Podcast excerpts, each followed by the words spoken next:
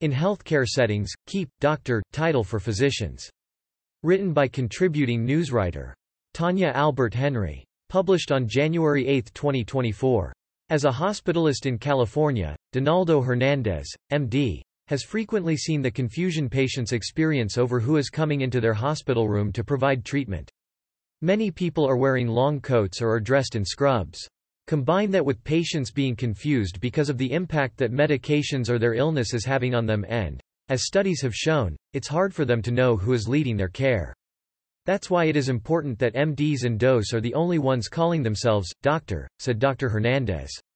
He is immediate past president of the California Medical Association and spoke during the litigation center of the American Medical Association and State Medical Societies open meeting at the 2023 AMA interim meeting.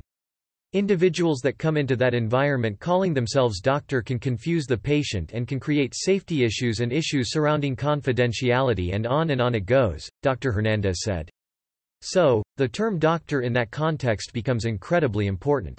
It is essential, he added, to maintain that individuality with who in the care team is providing care and who is leading that team.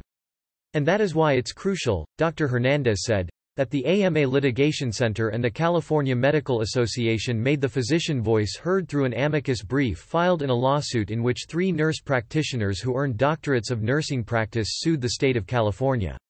The plaintiffs are saying a state statute that only allows California-licensed allopathic and osteopathic physicians to use the term, doctor, and, doctor, is unconstitutional because it infringes on free speech rights. In September the U.S. District Court for the Central District of California Riverside Division dismissed two of the three plaintiffs from the lawsuit, Palmer v. Bonta, saying they didn't have legal standing to bring the lawsuit. But the third plaintiff remains and the case continues to move forward. Fighting scope creep is a critical component of the AMA recovery plan for America's physicians. Patients deserve care led by physicians, the most highly educated, trained and skilled health professionals.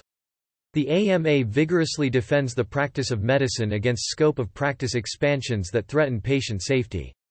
Ever-growing scope creep. Despite nurse practitioners not receiving the rigorous training that allopathic and osteopathic physicians receive or having the ongoing testing requirements that physicians have, California lawmakers recently passed a bill that will allow some nurse practitioners to practice without physician oversight.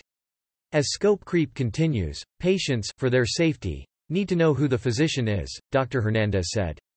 We do believe in a team-based approach. We think it's important that teams exist.